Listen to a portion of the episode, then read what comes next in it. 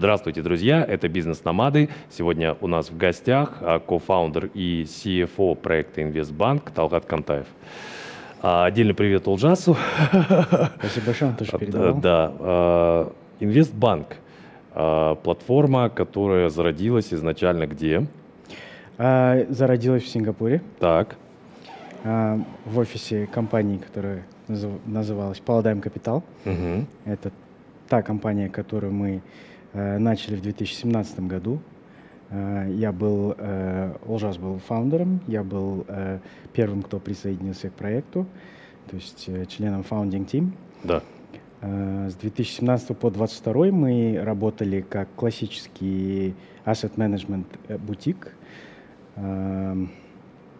Предлагали фондовые продукты, собственно, там, которые мы создавали сами, доверительное управление – у нас были фонды как э, публичные, так и венчурные mm-hmm. поздней стадии. А, значит, мы за это время успели открыть и закрыть два венчурных фонда, то есть полностью сделали экзиты за это время. А, успели открыть фонд совместно с компанией Schroders. Это самый большой asset менеджер в Британии. Так. У них 200-летняя история. А, это мульти-ассет фонд, инвестируют там, в акции, в облигации, Э, commodities и так далее. Значит, в 2021 э, мы там все больше и больше с ужасом думали, что э, чтобы там сделать определенную экспансию, расширить свой бизнес, нам нужно, нам нужно цифровое решение, да? так. Техни- технологическое. Э, думали разные вариации да, проекта, как, как его реализовать. Э, в итоге пришли к идее цифрового инвестиционного банка. Э, на тот момент, то есть, ну, как и сейчас, их подобных проектов буквально там на пальцах одной руки пересчитать по всему И причем это мы говорим о планете, да. Да. Значит, в начале 22-го мы решили это делать. На тот момент у нас был мажоритарный акционер – в компании, мы сели за стол переговоров э, и договорились о выкупе компании. После выкупа мы пошли поднимать венчурный раунд под разработку э, проекта, который называется «Инвестбанк». Подняли раунд, набрали команду разработчиков и, собственно, стартанули разработку. Это была середина 22 года.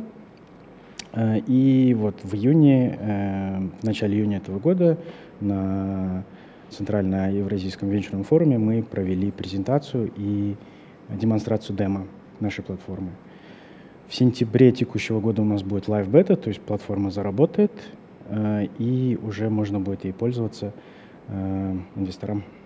Мы вас пригласили по одной очень важной причине, что вы, с одной стороны, у вас такой в хорошем смысле классический стартап, но при этом вы сами активно его создавали, в том числе и с точки зрения фандрейзинга, а при этом вы люди с большим бэкграундом в финансовой сфере, и поэтому понятно, что вы пошли туда. То есть вы вживую на своем кейсе можете рассказать, там, какие ошибки надо, не надо совершать, э, что нужно учесть и так далее. При этом не в менторском смысле, типа вот так делайте, вот так не делайте, а просто рассказывая о том, а, там, как происходил пивот, не знаю, правильный ли термин из того, чем вы занимались раньше, скорее это новая звезда, которая у вас родилась в сердцах и которую вы решили реализовать. А почему а, вы поняли, что надо идти именно в цифровой инвестбанкинг? Я так понимаю, это была какая-то такая, ну, я бы даже сказал, личная боль, в том числе там ваших партнеров и клиентов, и что вы такие, надо ее решать, да? И это интереснее то, чем мы занимались в классическом смысле раньше. Эм, да, на самом деле, там, если по порядку, да, это в то же время и как-то новая звезда, э, но это в том числе и пиво, да, да, из того, что мы делали. То есть, если совсем грубо, э, Инвестбанк это цифровая версия того, что мы делали мануально да, 5 лет. И э, боли, насчет боли это, это очень правильно подмечено. То есть как э, мы пришли к решению решения, там э, вытекало из проблем, которые были у нас, у инвесторов, как ты правильно подметил. Значит, все началось с private банков. Да? Э, таких как UBS, Credit Suisse, мы с ними очень много работали, mm-hmm. и по сей день с UBS продолжаем работать, Credit Suisse уже нету, как всем известно. Да. Э, значит, э, проблемы начинаются с, начиная там с порога входа, да, то есть инвестор, который, точнее клиент, который приходит в этот банк, хочет открыть счет, ему, во-первых, нужно минимум 5 миллионов долларов, чтобы открыть этот счет, да, как бы с меньшей суммой его просто не откроют. Эм, затем начинаются проблемы с, с вниманием, да, или наличием, объемом внимания со стороны банка. То есть клиент там с 5-10 там, миллионами, это очень мелкий клиент для такого банка, и, соответственно, э, то внимание, которого клиент ожидает, он его не получает в банке, потому что его получают клиенты, которые там, условно, 30-50 миллионов плюс, да, держат счета.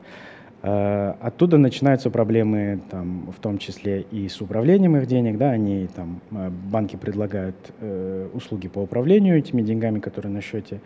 Затем, естественно, они получают меньше внимания и хуже результаты э, по их счетам получаются, да, по доходности и так далее. Вот, э, соответственно, э, как бы такой клиент, неудовлетворенный сервисом, который предоставляет Private Bank, он приходит к нам, да, например, и говорит, то есть мы, у, меня вот такие-то проблемы, я хотел бы, чтобы у меня портфель выглядел так-то, чтобы он зарабатывал столько-то, но на деле получается вот так-то, плюс эти огромные комиссии, которые банк mm-hmm. взимает за это все. Вот, соответственно, мы решали вот эти проблемы да, с управлением, э, с вниманием, э, которые там, то есть персонализированный подход да, клиентам и так далее. Э, затем проблемы были с точки зрения классов активов. Да? То так. есть э, банки без проблем э, предоставляют доступ к э, акциям, облигациям, да, ко всем публичным бумагам, инструментам. Но когда клиент хочет альтернативку, банки неохотно этим занимаются. А пример альтернативки это ну, то есть, допустим, венчурные инвестиции те же, да, да допустим, банк, банки не будут искать таргеты, не будут кастодизировать эти бумаги, не будут их администрировать и так далее. Они могут это сделать только если там очень-очень большой чек. Соответственно, клиент говорит, я хотел бы диверсификацию, мне банк этого не дает. Приходит к нам, и мы даем это решение. Да? То есть через наш, наши фонды Paladine Ventures, первый, второй, Э, который мы уже э, успешно закрыли. Э, или клиент говорит, я вообще хочу, то есть под управление вам отдать деньги, и чтобы это был персонализированный портфель, который вот такой, как, какой я хотел бы, да, а не такой, какой мне предлагает там управляющий в банке. Соответственно, мы собираем портфель, предлагаем его и, и как бы пытаемся э, дать то, чего, что клиент хотел бы. Вот. И в область а... цифры вы пошли, когда поняли, что это огромный гэп, большая клиентская база, и мануально с ней справиться просто будет невозможно, наверное, да? Да, э, в том числе, но еще э, послужило там таким серьезным для нас э, э, как бы фактором решения то, что банки сами не стремятся это исправить. То есть они, в принципе, могли бы уже давно это сделать, э, но они остаются там огромными машинами бюрократическими. У них там одно решение занимает несколько лет, да, пока решение принято, затем пока решение перенесено в цифру, занимает несколько лет э, и так далее. А ну, по некоторым банкам, судя, они вообще туда не стремятся. Как бы, uh-huh. да? Вот, поэтому э, там, начиная от э, там, вопросов открытия счета, во-первых, это долго и дорого, э, там, заканчивая доступом к активам да. разного класса, Э, эти проблемы были и есть по сей день, и мы решили их решить через э, цифровое решение. Мы делали это мануально, как бы это в любом случае так или иначе все равно получается долго. Да. Но зачастую инвесторы не хотят ждать этого времени, поэтому мы решили, что мы это решим. Таким При этом, насколько мы там встречались на полях форума с Алексеем, там был разговор о том, что чек входа вот вы сейчас какую-то цифру конкретно обозначаете, с какой к вам да? могут прийти? От... 100 а, тысяч долларов – это минимальная так. сумма, чтобы э, открыть счет в инвестбанке. Это продиктовано нашей лицензией в Сингапуре. Угу. Основная лицензия у нас э, от Сингапурского центрального банка. Соответственно, мы по ней можем обслуживать э, аккредитованных инвесторов. Да. И сумма минимальная для того, чтобы открыть счет – это 100 тысяч долларов. Очень важный, кстати, пункт в этой истории, и очень интересно, насколько он у вас там по времени сократился, это compliance базовый, да, и он отнимает теперь что, намного меньше времени, но результат тот же? Ну, в частности, это один из примеров. Понятно, сейчас каждый по пунктам разбирать, это mm-hmm. не программы не хватит, да. Mm-hmm. А, да, э, то есть у нас э, все оцифровано. Э, понятно, есть элементы, которые, где нужно вовлечение да. э, э человека, но в большинстве это все оцифровано. То есть процесс комплайенса, он весь э, в цифре. Круто. Человек открывает сайт, Эм, кликает на э, открытие счета и проходит комплайнс самостоятельно. То есть он заливает необходимые документы, э, вписывает данные, вписывает описаловки э, и направляет запрос. Да? И, ну, как бы, соответственно, так как мы это обрабатываем в цифровом виде, это сокращает время на человека часы, и человек вовлекается только когда Э, возникает там, нужда дополнительных документов, дополнительных каких-то э, объяснений, mm-hmm. э, либо какие-то red флаги, да, если возникают. А вот очень важный вопрос. Есть чек 100к, а есть, допустим, 1 миллион. Да. Люди получают примерно одно и то же или все-таки есть градации? Э, ну, доступ ко всем э, услугам, он открыт для всех. Так. А, другой вопрос то, что э, экономически, может быть, нецелесообразно э, там, нанимать э, внешнего управляющего или адвайзера на счет со 100 тысяч долларами. Да? Да. Даже, даже с миллионом долларов, может быть, это не всегда целесообразно, то есть это надо смотреть, да, что человек хочет. То есть если человек пришел на нашу платформу за альтернативкой, да, то есть да, венчуром или какими-то еще альтернативными Э, классами, э, там тикеты бывают больше. Соответственно, э, там условно late stage ventures, да, допустим, там миллион это может быть просто одна инвестиция. Mm-hmm или две. Да. В таком случае, ну, как бы, зачем человеку, да, нанимать и платить какие-то лишние комиссии за это и так далее. Вот. Но в целом, как бы, функционал, он открыт. Очень круто. А, давай сейчас немного шаг назад. Как, э, как твой лично путь происходил в области предпринимательства, там, я не знаю, с, с учебы в университете, потом почему а, появился Сингапур, причем, насколько я знаю, до Сингапура еще и были и другие страны, ну, там у тебя в личном твоем, так сказать, портфеле работы. Вот немножко давай о твоем пути бизнес-номада. Угу. А, ну, э, как э, я часто говорю, наверное, вообще мой путь начался еще со школы. Вот, это а, важно.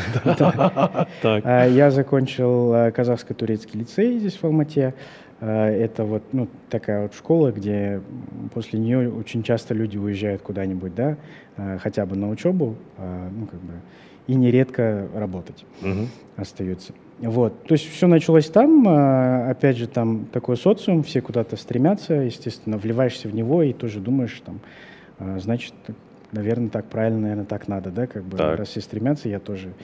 Вот, а, с этого все началось, затем после окончания я поехал в Англию, закончил университет Оксфорд Брукс по специальности финансы, затем я вернулся в Казахстан, Э, в Англии я провел пять лет, э, пока учился, вернулся в Казахстан. Еще э, проработал порядка пяти лет в Казахстане, прежде чем уехать в Сингапур.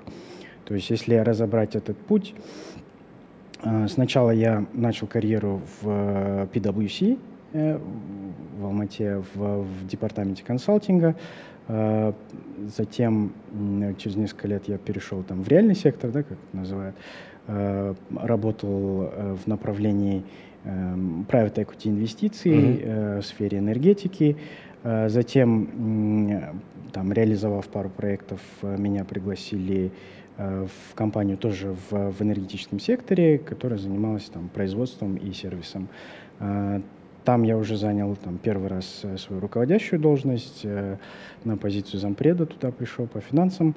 Э, там тоже реализовал как минимум один интересный проект э, с Siemens. Ну, как бы позже э, именно та часть Siemens, с которой мы работали, стала частью компании Holden шотландской.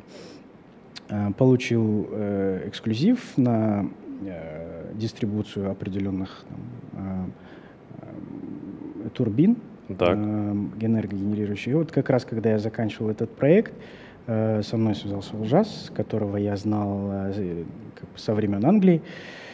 Э, Он к тому моменту тоже успел переехать в Гонконг, потом в Сингапур. И вот он со мной связался, э, сообщил, что он начинает, э, то есть основывает компанию и пригласил присоединиться к нему. Вот так вот я попал в Сингапур. Меня часто спрашивают, почему Сингапур, почему ты выбрал там именно ту страну. Ну, в моем случае, как таковой, я не выбирал. Ты выбирал не страну, ты выбирал проект, да. Да, я выбрал проект, выбрал партнера и, ну, то есть, поехал. Если там покрывать какие-то еще страны за, за это время, ну, то есть я как таковой э, не работал э, еще в какой-то стране, mm-hmm. но э, я являюсь адвайзером в одном стартапе, который э, изначально был филиппинским. Так. Вот. Э, такой вот путь. Азия новая точка роста на мировой карте. Ну, хотя нет, это на самом деле старая добрая точка роста. Это просто сейчас опять не новое внимание по твоим ощущениям. Да. Как это? Очередной всплеск, однозначно, э, несколько причин на то. Э, наверное, первая причина, которая ну, до сих пор, наверное, ну, может быть, не всем ощутилась, это э, Common Reporting Standards, CRS, так. да, в рамках которого там многие страны уже обмениваются информацией по счетам иностранцев э, в банках, в институтах там, в той или иной стране. Э, тот вот эффект, от него он начался еще до пандемии, наверное, mm-hmm. да, мы заметили, что переток инвест, клиентов, да, private банков из там, Швейцарии, Европы, там, в Сингапур или в Гонконг, он там начал расти. Затем произошли события в Гонконге, Гонконг перестал быть там, да. ну, хабом, скажем так, да. Ну, как бы тем Гонконгом, который, которым он был. А, и тут начался второй переток, это уже из Гонконга в Сингапур непосредственно, да. А, большой поток а, новых инвесторов, большой поток новых денег, большой поток новых family офисов в Сингапуре. И ну, получилось так, что Сингапур там, был бенефициаром как бы, всех этих движений последние, там, ну, как минимум пять лет, наверное. Да. Да? Э, ВВП Сингапура, кстати, с 21 на 22 год, э, если мне память не, не изменяет, вырос практически на 50 миллиардов. То есть он был mm-hmm. 350, а в конце 22 он был уже 400 практически. И было бы глупо не воспользоваться этими возможностями в текущей ситуации. Какие вы ставите перед собой, давай, наверное, может быть, одну часть с большой стороны, миссия, стратегия, у Инвестбанка. С другой стороны, какие-то очень такие практические, приземленные вещи. Ты о части из них уже рассказал, что вы решаете mm-hmm. более конкретных людей. Mm-hmm. А, ну, может быть, чуть подробнее. Давай от, от общего к частному или mm-hmm. наоборот, от частного к общему пойдем? А, да в целом без разницы, да, может быть, я там по структуре Давай. Инвестбанка расскажу, да. и там как раз это частично не ответ будет. Да? То есть э, платформа э, там так вот условно, э, если разделить ее на блоки, она дает доступ к публичным активам, к частным активам, и в перспективе планируем, э, что и к цифровым активам тоже. Да? То есть в сентябре у нас будет первый блок полностью работать, это публичные активы.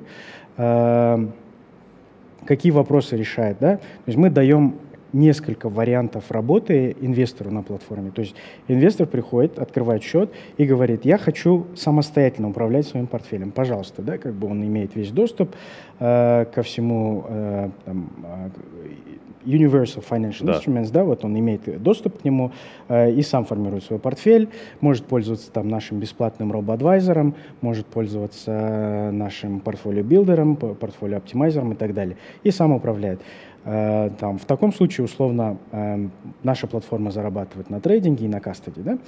Э, второй вариант, значит, инвестор приходит, открывает счет и говорит, я хочу как бы хочу адвайзера или, или менеджера да, да. моего портфеля. Значит, у нас на платформе будет там, список фан-менеджеров, адвайзеров, из которых он может выбрать себе. Он выбирает и то есть, э, платит, э, ну, там будет комиссия определенная да, за управление, mm-hmm. он, в зависимости от управляющего. Э, он выбирает, и все, пожалуйста, там за, за него управляет его портфелем или дают ему адвайзы, и он сам да, как бы реализует их. Эм, это второй вариант. Там в том случае, там условно наша компания тоже будет присутствовать как да. управляющий, ну или там, большой список других. Эм, то есть ну так вот, отчасти это какой-то marketplace фан-менеджеров, да? Да. Эм, если мы переходим к блоку там э, альтернативных, то есть это маркетплейс каких-то, какого-то большого количества частных фондов, из которых можно выбрать. Это э, акции технологических компаний, которые еще не публичные. Э, и опять же, там человек там, то есть выбирает, хочет самостоятельно, хочет через, э, через профессионального управляющего. Mm-hmm.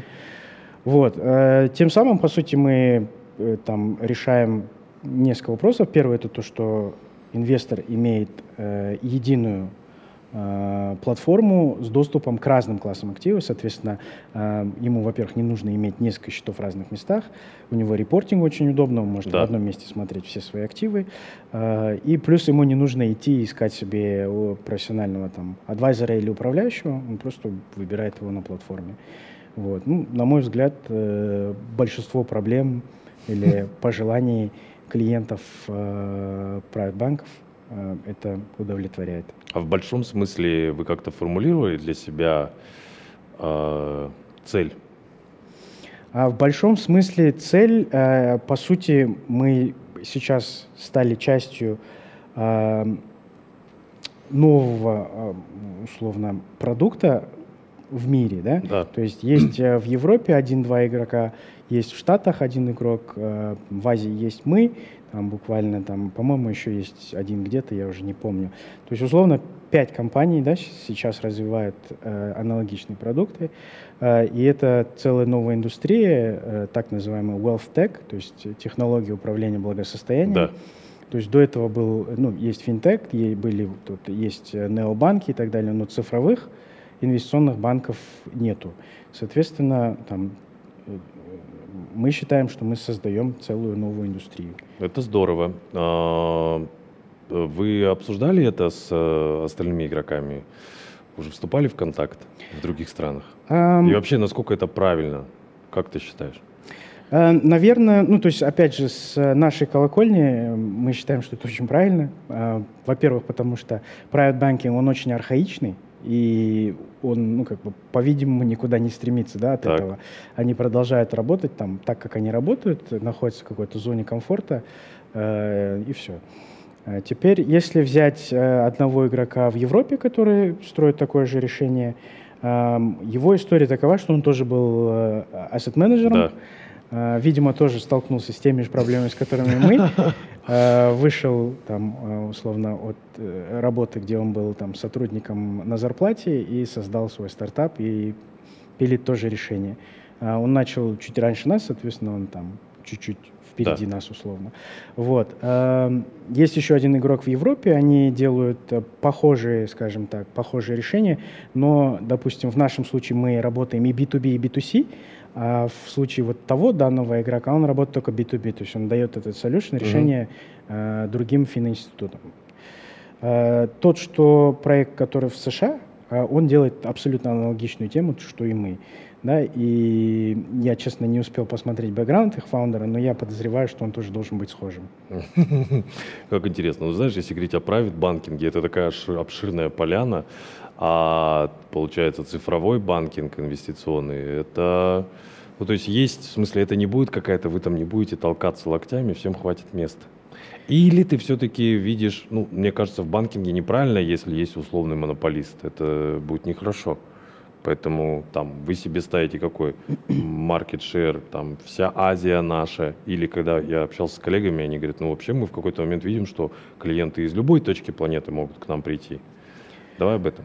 Да, э, то есть я вообще не думаю, что там будет какой-то монополист э, в этом секторе, потому что сектор технологий, он э, как бы...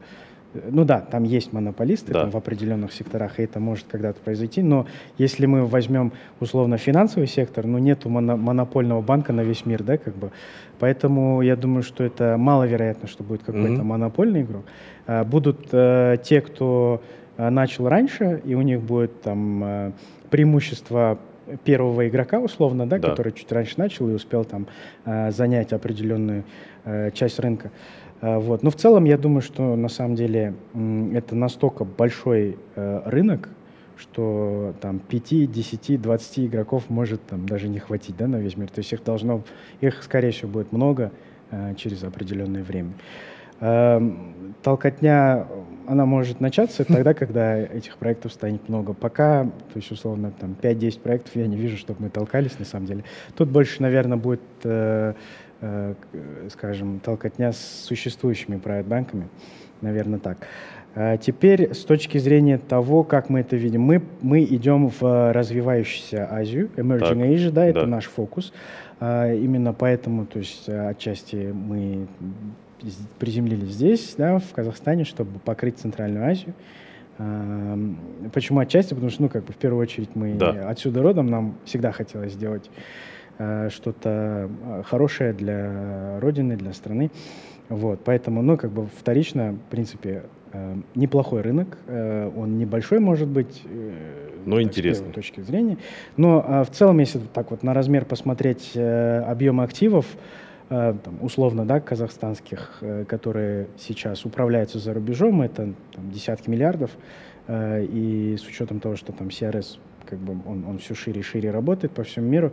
Я думаю, там м, перспективы того, что люди начнут держать деньги обратно Дома, в Казахстане, да. растет. И если им дать хорошее решение, то эта возможность там еще больше да, увеличивается. То есть приятнее, когда ну, там, допустим, тебя заставляют это сделать, но ты приходишь и есть готовое решение. Намного да. все это органичнее происходит. Однозначно. Вот, поэтому, то есть, это неплохая точка, э, и, ну, как бы здесь, в этой части мира до сих пор нет какого-то логичного решения или там какого-то прайват-банка, который это решение может дать хотя бы в э, мануальном виде, да. Вот. Дальше мы планируем, то есть ну, одновременно Казахстан, Сингапур у нас будет запуск. Дальше мы планируем э, другие страны Юго-Восточной Азии, э, Филиппины, Индонезия. Э, ну, будем смотреть, куда будет правильнее двинуться, в какой момент. Вот. Э, в целом Юго-Восточка очень большой, емкий рынок, э, полтора триллиона ВВП общий на 10 стран. Да. Из них 900 миллиардов – это 4 страны, Сингапур, Индонезия, Филиппины, Вьетнам составляет 900 миллиардов, да, больше, больше половины. Поэтому а, даже там условно несколько стран в Юго-Восточке там, уже достаточно большой рынок для нас. А, понятно, что как бы планы через пять лет могут измениться, и мы можем там вдруг решить идти на Запад, еще куда-то. Вот. Но э, то, что ребята из нашей команды сказали, что ну, в какой-то момент с любой точки мира люди будут открывать счет, почему бы и нет, да? Это вполне вероятно. Это такая какая-то, ну, то есть это напрашивающаяся идея, а, собственно, в этом прелесть цифры, да, да, отсутствие там географии. Да, другой вопрос то, что для работы с инвестором из той или иной страны, особенно в области финансов, вам, конечно, в отличие от других там тег-проектов, вам надо быть там активно с регулирующими органами, там прочие лицензионные вопросы и так далее. Это отдельная история. А при этом, знаешь, я бы хотел сказать о чем. А, я сейчас в нашей беседе услышал очень классную штуку, и мне кажется, если это ядро, а вроде как оно так и есть из твоих слов, из слов команды, из слов э, партнера, кофаундера, вы всегда, наверное, останетесь такими в хорошем смысле мобильными людьми, да, то есть вы пришли туда, потому что те были неповоротливые. Но вам вот эту, ух, боевитость не потерять. Как ты думаешь, как это взращивать внутри в команде и в самих себе? Потому что это не только вас касается, это очень многих касается проектов, которые приходят решать существующую боль, а потом сами, так знаешь, забронзовеют, такие уже, такие тяжелые, неповоротливые. Как с этим бороться? А, да, кстати, очень хороший вопрос. Да. Эм, я, наверное, какого-то ответа, как с этим бороться, прям четкого у меня нету. Эм, как у нас получилось? У нас так. очень молодая команда. Да. А, у нас э, у многих членов команды за плечами э, опыт э, уже создания каких-то решений, особенно там у команды разработчиков. Они что-то создавали, что-то успели продать уже, да, из своих решений. То есть в них есть вот этот дух стартаперский. Mm-hmm. И плюс есть у них опыт работы в каких-то крупных организациях, да, в Казахстане, там, в банках и так далее и они делали, э, создавали решения там на базе там, этих крупных корпораций, да, да? Э, увидели э, несовершенство, э, в, в, в том мире, да, то есть они создают что-то логичное, но это может просто не пройти там. Э, По каким-то причинам, да. Совет директоров, да, да, и они как бы зарубают проект. Вот. Э, и вот э, таким членам команды очень нравится то, что мы, мы во-первых, делаем что-то инновационное, что-то новое, что-то большое, э, и даем поле для вот этой креативности. Вот. Отсюда возникает очень большая вовлеченность всей команды. У нас очень э, то есть мотивированная команда, все максимально вовлечены в проект, все в курсе в курсе деталей проекта, что происходит, куда мы движемся. Так. Э, мы там э, часто проводим э, там, условно там сборы со всей командой, э, где мы делимся видением, чтобы каждый член знал, куда мы двигаемся. А, отсюда, наверное, появляется такая большая мотивированность команды, когда они чувствуют себя частью частью чего-то, что собирается там вырасти во что-то очень большое, инновационное. А, а вопрос, как не забронзоветь э, и нам, фаундерам, и команде, это, наверное, нам еще предстоит э, самим понять и решить, когда придет.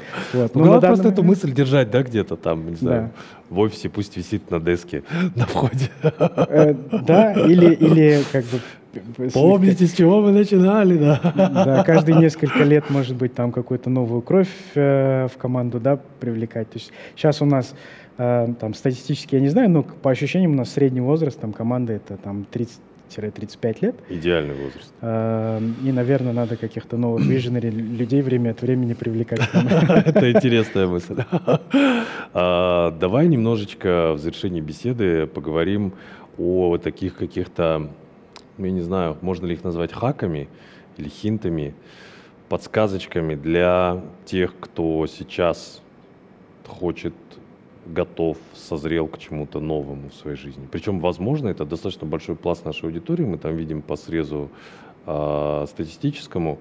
Это люди, которые сейчас в найме, кто-то там на топовых позициях, и вот их, вот, понимаешь, вот их свербит сейчас вот уже что-то вот, вот как вот этот выход из зоны комфорта, с э, классным соцпакетом и прочими делами, и уверенностью. Супруга говорит, а у нас ипотека еще и так далее. Куда ты сейчас со своим стартапом, условно? Вот как принять решение в этом смысле? А, ну, опять же, вытолкнуть себя из зоны комфорта может только сам человек. Никто его, не, наверное, не сможет замотивировать настолько сильно, чтобы он вдруг э, поменял и решение свое, и супруги. То есть, это в первую очередь, у человека, наверное, у самого должно быть желание. Но э, что бы я посоветовал, то есть э, э не, бояться. Да. А, не бояться, потому что ну, это там базово, если там где угодно посмотреть, высокие риски, высокие доходности, условно, в финансах, да, э, тут э, в данном кейсе, допустим, человек уходит с насиженного места комфортного, э, с какой-то хорошей зарплаты, ну, в перспективе, если мы говорим о экономических вещах, если стартап выстреливает, естественно, там человек имеет возможность э, в какой-то момент стать там, и мультимиллионером, и миллиардером, если, да. к, если компания вырастает до юникорна, делает там IPO, exit и так далее, и как бы человек заработает больше, чем он заработал за всю жизнь до этого, да, условно.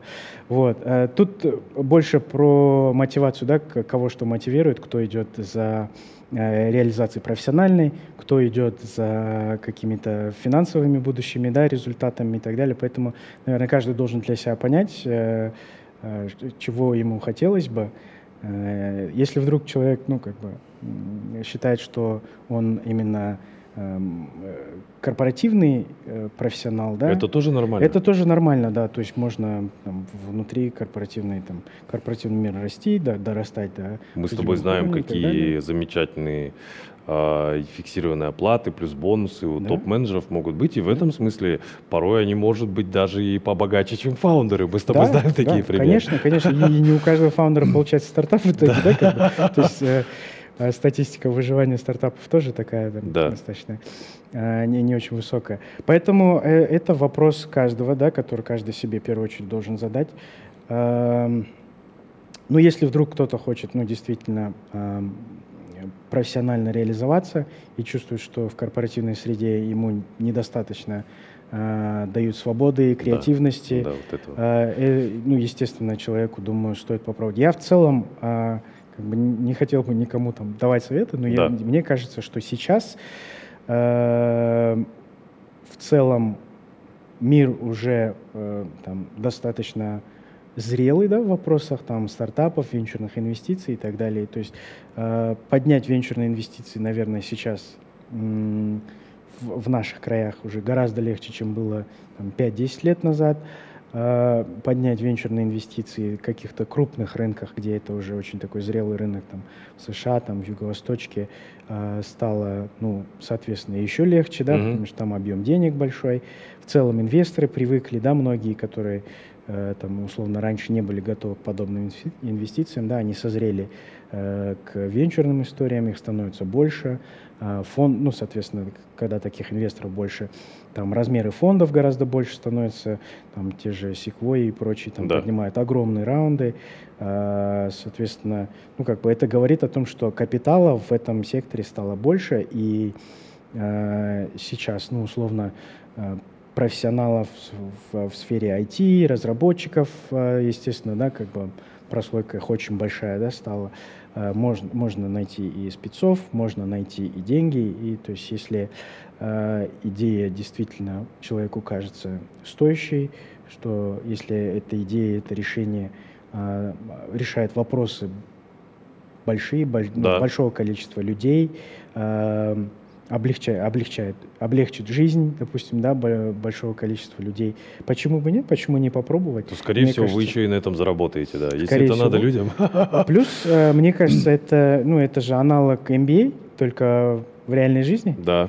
Э, поэтому... Этот опыт останется с вами в любом случае, даже да? если Безусловно, его обратно можно в корпоративный сектор принести. Да. Плюс, ну, как бы, если посмотреть э, на ту прослойку профессионалов, которые уезжают за границу получать MBA, допустим, в Штатах, да, который там длится два года, э, по деньгам обходится там 200-300 тысяч долларов, например, да, э, за те же деньги, допустим, теоретически за 2-3 года можно поднять MVP и да. пойти поднять сид-раунд, при сид, при A, там, да. что угодно. Вот, э, поэтому тут э, дело каждого, вопрос каждого, но мне кажется, пойти создать свою компанию, свой стартап технологический, э, это ну, реальная альтернатива MBA. Согласен. Можно так вот смотреть. Прям очень круто сейчас мы это нащупали, э, эту историю. И самое последнее, а, это ни в коем случае, дорогие друзья, важный дисклеймер, не является а, э, инвестиционной рекомендацией, это важно отметить. Но у тебя, как у профессионала, в завершении беседы я не могу не спросить, о чем нужно думать, о некоторых каких-то важных вещах, которые подошли бы любому инвестору, особенно который только делает первые шаги в своих инвести... Ну, помимо того, что если он может э, стать клиентом инвестбанка. Вот вообще человек, все, я, я не знаю, там, есть лишняя квартира, я лучше ее продам, что-то буду делать с этим, например, чем они будут лежать на депозите. Есть ведь какие-то базовые вещи, о которых человек должен думать, и ты наверняка можешь чем-то таким поделиться. А, да, безусловно. А, во-первых, э, как бы есть такие стереотипы э, не только в Казахстане, но как бы, допустим, в других э, рынках, там, в, стереотипы, привычки, да? Да. То есть инвестиция в недвижимость – это железобетонная инвестиция, или деньги, которые лежат на депозите в банке, это там Э, максимально застрахованные, там, безопасно лежащие деньги. То есть это ну, такие э, резонные и, и такие закоренелые стереотипы. То есть, условно, если мы возьмем э, банки в Казахстане и там депозиты, э, в них, то есть деньги, которые лежат э, на депозитах. То есть, во-первых, у банков есть кредитные рейтинги, да? да. Э, на это как бы в наших краях редко смотрят, ну, условно, там, банк э, с э, рейтингом, допустим, Э, B минус или там C или э, в этом моменте считается достаточно рискованным как бы э, предприятием, да, скажем так. И риск потери там депозита условно там в процентном соотношении он на самом деле может быть высоким, потому что этот банк ну, теоретически подвержен риску так. банкротства. И в то же время есть, допустим, акции определенных компаний, ну как бы заезжена, ну, условно, Apple, да, с да. очень высоким кредитным рейтингом, там, э, A или около того, да, э, и как бы инвестиция, по сути, с точки зрения э, риск-реворд, с, с точки зрения там риск-менеджмента, э, там в акции Apple она гораздо надежнее, чем э, деньги Лежать на деньги, да. Ну, как бы. Вот Но при этом важная ремарка, которую обязательно нужно отмечать, мы с Бахтом, кстати, об этом говорили, там, аллоцируйте, ну, во всяком случае, в первое время не более 5, ну, максимум 10% от вашего капитала в, в эту сторону. А, да, действительно, ну то есть когда первые шаги, естественно, да. нужно, а, нужно потихоньку к этому подходить. Естественно, нельзя сразу ложить все деньги, все запасы свои, да, и размещать их во все, что видно, допустим, да, или во все, что хайпово, да, там нельзя все деньги держать в Тесле, то есть там в любом случае нужно постепенно подходить, во-первых. Во-вторых, нужна диверсификация. Э, нужны не только э, там, бумаги технологических компаний, которые там в определенные периоды быстро растут, нужны компании, там, так называемые value stocks, да, бумаги ценности, которые э, не так быстро в цене растут, но они платят дивиденды стабильно и так далее. То есть диверсификация должна быть и с точки зрения компаний, и с точки зрения регионов, и с точки зрения секторов. Об этом нельзя забывать.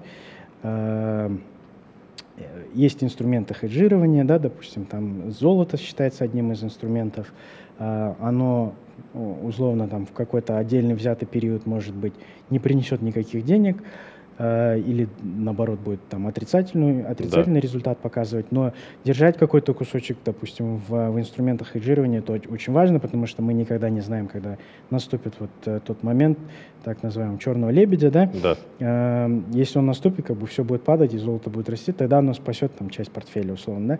Об этих вещах нельзя забывать. Э, я э, замечал э, там ну, наверное, достаточно часто среди э, новых инвесторов, которые только начали вот, э, в, в рынок ценных бумаг э, инвестировать, они часто держат очень концентрированные портфели с малым количеством э, компаний, э, и часто бывает, э, там, бумаги держатся в каких-то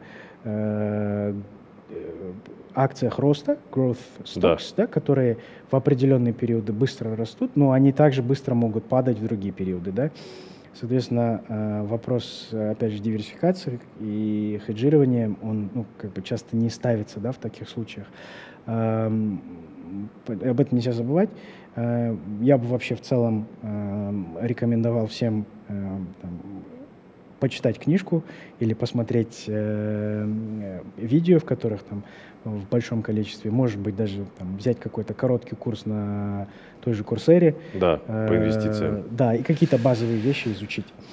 Э, До того, как вы начнете что-то До того, делать. как начать, да. да. Но знаешь, судя по тому, что мы сейчас говорим, я, кстати, этого вопроса не задавал, а, несмотря на то, что вы а, делаете такие революционные вещи, я бы сказал, причем worldwide, вы при этом, что касается финансов, я так думаю, и твое ДНК здесь тоже присутствует. Вы такие достаточно консервативные в лучшем смысле этого слова люди. Да, то есть то, что вы занимаетесь цифрой, не означает, что вы там вперед шашкой рубить. Да, э, спасибо большое. На самом деле очень правильное наблюдение. Э, то есть э, мы стараемся в первую очередь подходить э, из э, лучших интересов наших клиентов, наших mm-hmm. инвесторов, да. Соответственно, э, мы очень четко пытаемся понять риск-аппетит каждого клиента и уже под него предлагать э, продукты, решения. Э, бывают клиенты, которые приходят с одним пониманием, но как бы после одного-двух раундов бесед как бы понимают, что нужно немножко скорректироваться в планах и так далее. Поэтому, то есть мы в первую очередь за сохранность. Да там, наверное, именно поэтому наш флагманский фонд Paladine Atlas, э, который вот совместно с компанией Schroders, э, он э, инструмент накопительный в первую очередь, это консервативный такой фонд с целевой доходностью 7-8% годовых в долларах, да, угу.